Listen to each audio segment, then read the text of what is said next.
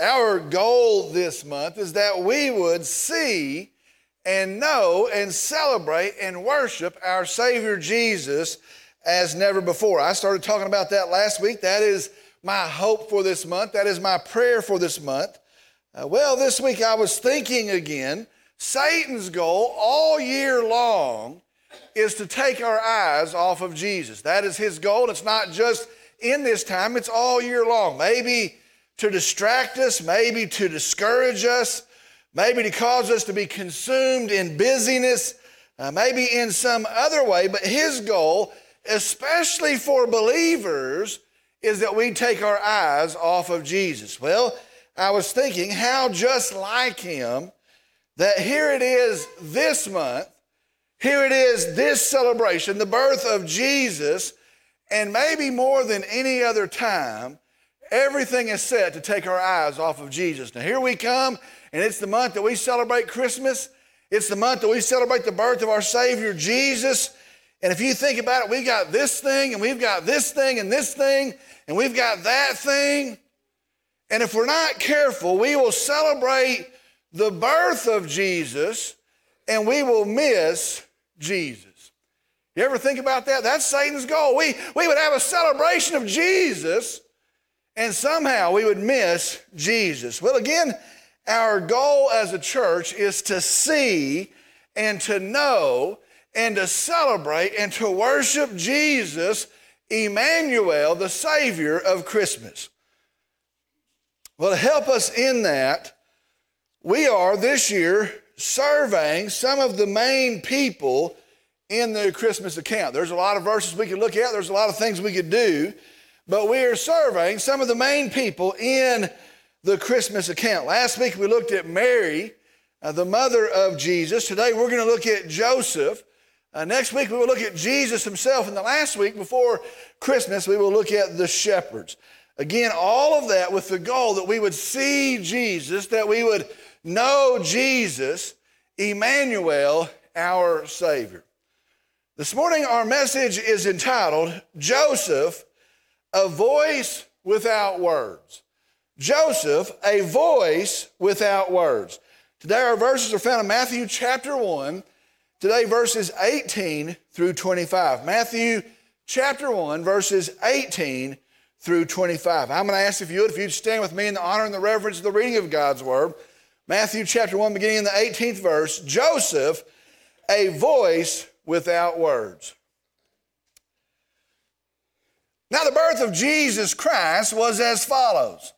When his mother Mary had been betrothed to Joseph, before they came together, she was found to be with child by the Holy Spirit.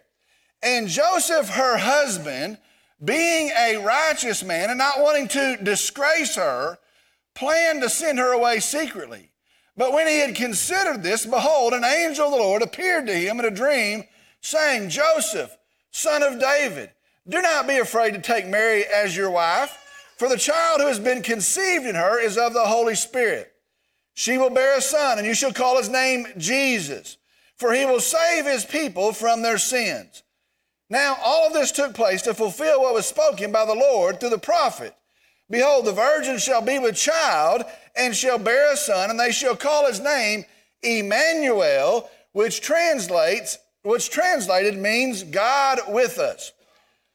And Joseph awoke from his sleep and did as the angel of the Lord commanded him, and took Mary as his wife, but kept her a virgin until she gave birth to a son. And he called his name Jesus. Let's go to the Lord in prayer. Dear Father, we come today, we praise you, we thank you. We're thankful that as we come this time of the year, we're reminded of the event of, of Emmanuel, of, of God with us in flesh, not for any other reason, but because of your love and your grace to save us as sinners. And so we come and we exalt our Savior, Jesus. We praise you and thank you for our Savior, Jesus, coming as a man to save people. Lord, we praise you for that. Lord, I pray as we go through this time of the year that we would be wise enough to throw the brakes on. We'd be wise enough to set down some of the distractions and that we would look to you, that we would look to your word, that we would look to our Savior, And I pray in this time of the year, as maybe no other year, no previous year, that we would be encouraged, that we would be uplifted, that we would be instructed, and that we would draw ever closer to you. Lord, I pray for some that do not know you. I pray, Lord, in the hearing of good news today, that they would turn to you and receive you in faith, and in doing so be saved. Lord, I pray that you move in that manner. We lay all this out before you. We tell you we love you, we praise you, and we thank you. And I pray in Jesus' name, amen. You may be seated. It is interesting as we leave last week, we see young Mary, upon hearing the news, and we see her exalting Christ as she breaks out in a song. That's what we saw. She receives the news, she is filled with joy, and in her joy filled response, she breaks out in a song. Well, this week we look at Joseph, and not a single word he ever spoke is recorded. Do you know that? Not in the gospel accounts, not in the other books of the New Testament. Not one word that Joseph ever spoke is recorded. And yet we're going to see today, he also exalts Christ. He also magnifies the Lord. This morning we're going to look at Joseph through the verses recorded here in Matthew. Now, we could have looked at some other places, some other accounts. We're going to draw our message today looking at Joseph here in these verses in Matthew. We're going to start today again with verse 18. Let's start with verse 18. Now, the birth of Jesus Christ was as follows. When his mother Mary had been betrothed to Joseph, before they came together, she was found to be with child by the Holy Spirit. Now, first off, I, I, want you to not miss this. This is far from a normal event. In fact, this is a wildly supernatural event. Now, I think we sing these songs, we see all of the Christmas cards with these verses on it, and maybe it becomes normal to us. Maybe we become numb to it. But I want you to see this is an awesome event. This is a, a supernatural event. Here in verse 18, a young virgin is betrothed, and before she has lived with her husband as man and wife, she is pregnant. More than all of that, this happened, the Bible says, by the Holy Spirit. The child is conceived of God. Now, listen, that is unimaginable. That really is crazy. That is huge. And it's in that craziness that we find Joseph. Now, I think that's an important thing. You see, we are revealed many times in the situations we are found in. Well, and in this unimaginable scene, in, in the craziness of this scene, that is where we find Joseph.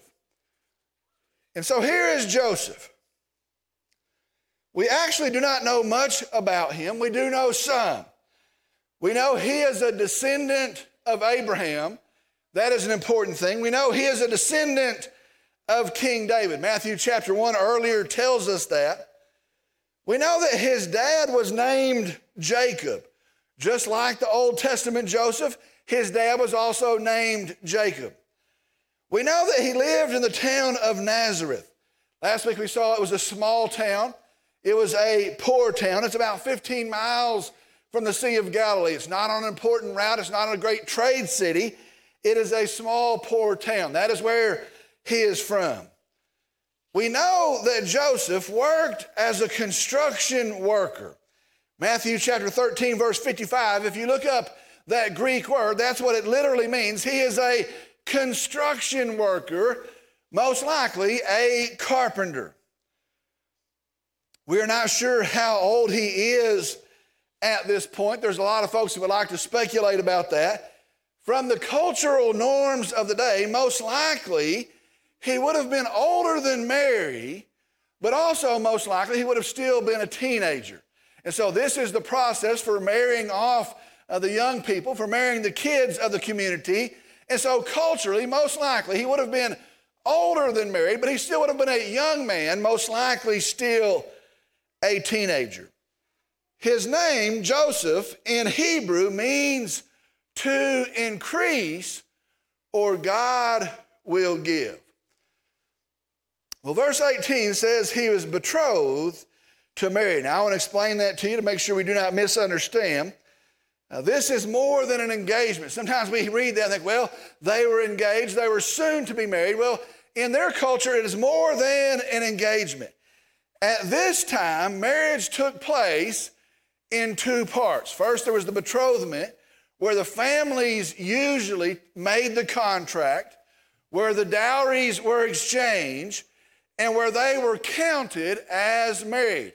And so an agreement is made, these two people will be married, a contract is entered into, a dowry is exchanged, and from that point forward, they are counted as married. During this time, the husband would prepare his home, his finances, his, his things in order to be ready to live together as husband and wife. Well, this period could take a few months or it could take as long as a year. After that point, the second part would start with a wedding ceremony, after which they would live together in a home as husband and wife. Well, here we find he's in the first part. They are in the first part of this process. It says Joseph is betrothed, Mary is betrothed to Joseph. They are two Jewish young people starting their life together. And verse 18 says, And at this point, Mary was found to be with child. Again, the Bible is very clear by the Holy Spirit. Now I want you to see this. There's folks that have issues with that. There's folks that try to explain that away. It's happened for years. But I want you to see this. The verse starts and it says, The birth of Jesus Christ. Now, listen, that's his name. That's also his title, his position. The, the birth of Jesus Christ was as follows. This is what it says. The birth of Jesus Christ was as such. This is how it happened. Friends, I want you to get this this morning. Our salvation is supernatural. Do not be fooled. Our, our salvation is supernatural. Our gospel is supernatural. The fact that we can be saved at all is nothing but supernatural. No human work, nothing we could do could help us. The fact that we could be saved at all is supernatural. And so here we find our Savior Jesus is not normal. Listen to me. He is not a man who did good. He's not a man who taught good. He's not a man who worked and became a God. No, supernaturally, he is the Savior from God because He is the Savior who is God. Emmanuel, God with us. And so I want you to be sure of this right from the very start. Jesus has a supernatural start. Well, I don't know about that. I don't know if that makes sense. Listen, we have a supernatural salvation, we have a supernatural Savior. All right, verse 19, moving on. And Joseph, her husband, being a righteous man and not wanting to disgrace her, planned to send her away secretly. What do we see about Joseph? It says, and Joseph, her husband, again, they're counted as married already, and Joseph, her husband. What do we see about Joseph? All right, here we go this morning. We're going to look. What do we see about Joseph. Now, I, I broke it down. There's several things. We're going to start right here. The first thing we see about Joseph is he was a righteous man. He is a righteous man. The verse says, being a righteous man. Now, that word, if you look it up, the original language, it translates just, good, upright, correct. That is the description. He is a good man. He is a just man. He does the, the fair thing. Most literally, in the context, it translates this keeping God's commands. And so I want you to see this. Was he a sinner? Yes. Did he need a Savior? Yes, no doubt. Yet this is a man who sought to honor God. This is a man who tried to live by God's word. And the result of that is he could be called an upright man. What a testimony that is. Mary's husband's a good man. He's a fair minded man. You want to see a good man? That's her husband. Her husband is an upright man. And so the first thing we see, he is a righteous man. The second thing we see about Joseph is this just like his Old Testament namesake, Joseph was a gracious man. Joseph was a gracious man. Joseph, upon finding out she was pregnant, by the biblical, by the Old Testament Jewish law, he could call for her to be put to death. He could have said, you know what, I've got to protect my image and I've got to guard my pride and I've got a family name to think about. And he, he could have said away with her and he could have called for her execution. He could have sought to pay her back. He could have said, you know what, I've got to strike back. I've got to even the score. Nobody's going to do this to me. But I want you to notice what he does. Here's what he says it says, not wanting to disgrace her. Now, I don't know that we go slow enough right there. Not wanting to disgrace her. Remember this town of 300? Remember what I said last week? It's a town where everybody knows everything, just like this town, I think. Everybody, it's a small town and we know everything, and it's a little old town and they know everything. I want you to think about this. He was already disgraced. The word was already getting out. If they hadn't heard, they were about to hear. But I want you to see this. He was more worried about protecting her reputation than he was defending his own reputation. He was a gracious man. Now, I thought about that. Where does that come from? Where does that come from? Here's the bottom line it comes from humility. You know, know, you want to know why he was gracious? Because he was, he was a humble man. Simple as that. He wasn't so prideful that he let this eat him up. And boy, don't you know he could have. He wasn't so prideful that he let it bother him. He wasn't so prideful that he let it enrage him. He wasn't so prideful that he sat around and said, Oh, I don't deserve this. No, in profound humility, he is gracious to her. Let me tell you something. Ooh, what a perfect home for Jesus to be raised in. Oh, what a perfect home it's a gracious home. It is, it's not a vengeful home, it's a gracious home. It is a humble father. Ooh, what a perfect home for Jesus to be raised in. Joseph was a righteous man. Joseph was a gracious man. I want you to see this. Joseph was a thoughtful man. Joseph was a thoughtful man. Look at verse 20. But when he had considered this, behold, an angel of the Lord appeared to him in a dream, saying, Joseph, son of David, do not be afraid to take Mary as your wife, for the child who has been conceived in her is of the Holy Spirit. Now, I want you to see this. At the end of verse 19, it says, He had planned to send her away quietly. Verse 20 says, But when he had considered this, I want you to notice this he had decided to be gracious to her before the angel ever appeared. Sometimes we think, well, he had a turning point when the angel appeared. No, he'd already decided, he'd already planned, he'd already considered that he was going to be gracious to her before the angel ever appeared. The word considered, it means weighed, thought it through, evaluated the situation. Here's what we see of Joseph He's not driven by emotion. He's not quick to act. He's not careless with his decision. He, he considered the ramifications. He thought about what would happen, the implications. He planned it out. He was a thoughtful man. What a home for Jesus to grow up in.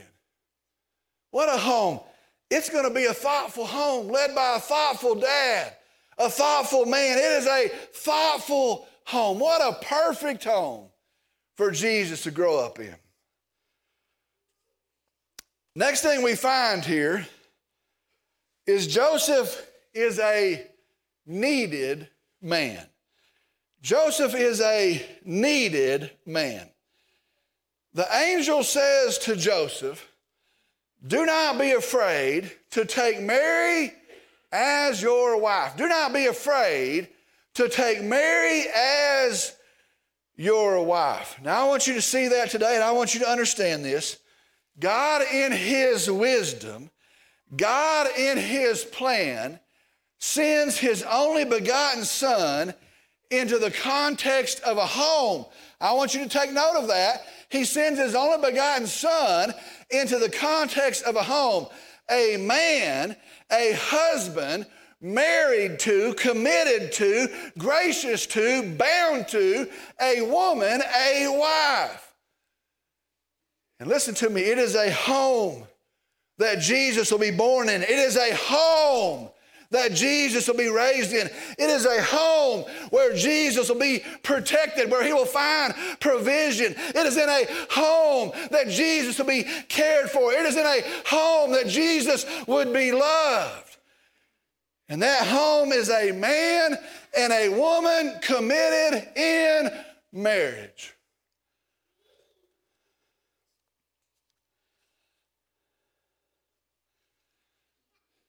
This past week, our United States Senate approved what is called the Respect of Marriage Act. It's no way that. The Respect of Marriage Act stamps the federal government's approval and recognition and acceptance on same sex marriage. Folks, listen to me today. Listen very carefully. You can call it what you want, and you can vote what you want, but listen to me. It is not a marriage, and it is not a home, and it is no way to raise kids, and it is a sin hated by God. And let me tell you something else left unchecked, it will result in the destruction of our nation. If we don't do something about that, if there's not a changing of hearts, it will end in the destruction of our nation. I read this week, this is the opening of churches leaving, losing their tax free status. Well, I hope this is on video, brother. Start here first. It is a sin before God, it is not a home. Jesus graciously, kindly is placed in the care of a home. That is God's plan. Next, Joseph was a righteous man. He was a gracious man. He was a thoughtful man. He was a needed man. The next thing we see this morning Joseph was a faithful man. Joseph was a faithful man. Look at verse 20. But when he had considered this, behold, an angel of the Lord appeared to him in a dream, saying, Joseph, son of David, do not be afraid to take Mary as your wife, for the child who has been conceived in her is of the Holy Spirit. Verse 21 she will bear a son, and you shall call his name Jesus. Praise the Lord. For he will save his people from their sins. Verse 22. Now, all this took place to fulfill what was spoken by the Lord through the prophet, Isaiah 7 14. Verse 23 Behold, the virgin shall be with child and shall bear a son, and they shall call his name Emmanuel, which translated means God with us. First part of verse 24 And Joseph awoke from his sleep, and listen to this, and did as the angel of the Lord commanded him, and took Mary as his wife, verse 25, but kept her a virgin until she gave birth to a son. Listen to this.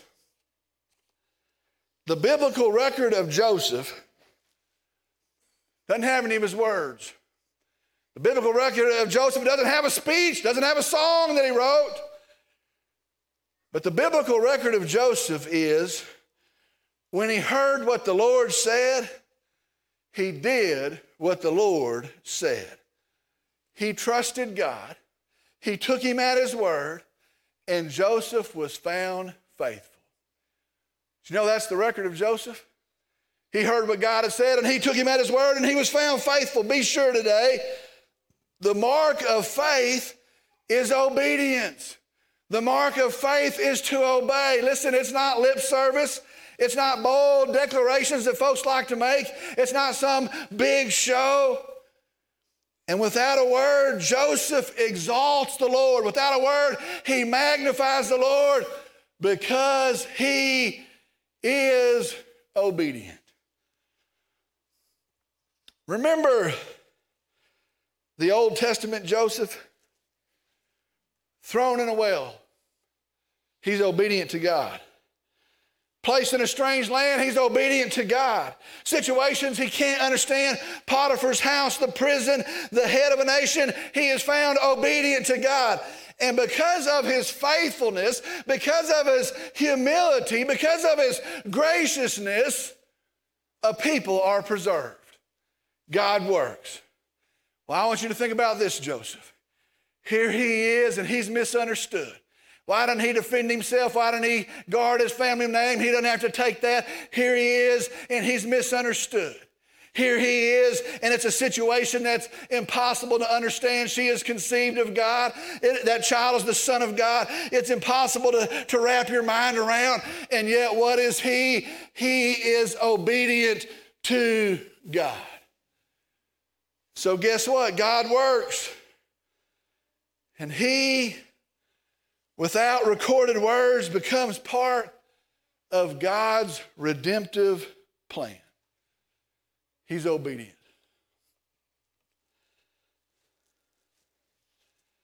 Joseph is a righteous man. Joseph is a gracious man. Joseph is a thoughtful man. Joseph is a needed man. Joseph is a faithful man. The last one is this. Here's where we end it. The last one is this Joseph is a blessed man. Joseph is a blessed man. Now, he's blessed in many ways. I started to think about that. There are many ways that he is blessed, but one of the greatest is found at the end of verse 25. And I truly believe this. The end of verse 25 says this of Joseph. And he, Joseph, called his name Jesus. In this time, the father was mainly responsible for naming the child. In this time, the names were not thoughtless or flippant, but they carried great meaning. The names were meaningful. There was a meaning usually attached and portrayed in the name. Most of the time, the sons, and for sure the firstborn son, would be named after the Father or a variation of the Father's name. And so it is a meaningful time. Watch that. it's a celebrated time. We've had a child, and these days have come and passed, and it's time to name that child. It is a celebrated time for that father. It was a prideful time. We're going to name our children today. Oh, it was a celebration. And on the eighth day, that son would be presented before the ritual circumcision. And the dad would call the name of that child, call the name of that son. And at that point, it became official. I want you to see this. For this baby, the Gospel of Luke says, and on the eighth day, the parents, Joseph and Mary, prepare for the ritual circumcision of Jesus. And the Bible tells us in the two accounts at that point that Joseph calls him Jesus. On Joseph's part, he was not named in pride, but he was named in humility. On Joseph's part, he was not named in pride, but he was named in obedience as the angel has said to do. And this son is not named after Joseph, but no, he is named after his heavenly father. And it's not done with some thought up meaning, but it carries with it a divine meaning. It means Yahweh saves, God saves. And in obedience, Joseph says on that day, his name is Jesus. Friends, I want you to listen to me this morning. I want you to hear me this morning. And in that moment, in that moment, officially put into the record and spoken by a good, needed, humble, faithful man, there is now a name. There is now a name to the promised Christ. There is now a name to the seed of Abraham. There is now a name to the root and the offspring of David. There is now a name to the hope of sinners. There is now a name at which demons tremble and in which kings will bow down. There is now a name which is above every name. There is now a name by which sinners can be saved. The Bible says it is the only name. There is now a name that would cause angels to rejoice. There is now a name worthy of a thousand tongues to sing sing. There is now a name for the broken to whisper. There is now a name for the redeemed to shout. And in that moment, listen to me, it is official. His name is Jesus. What a name! What a name! What a name!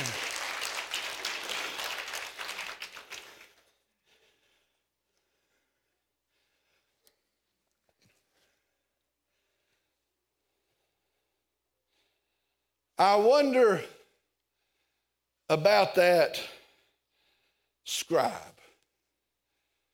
This unsuspecting registrar on duty for the state. I wonder about this scribe. I watch him as he unfolds his books. Another couple's come in. He unfolds his books.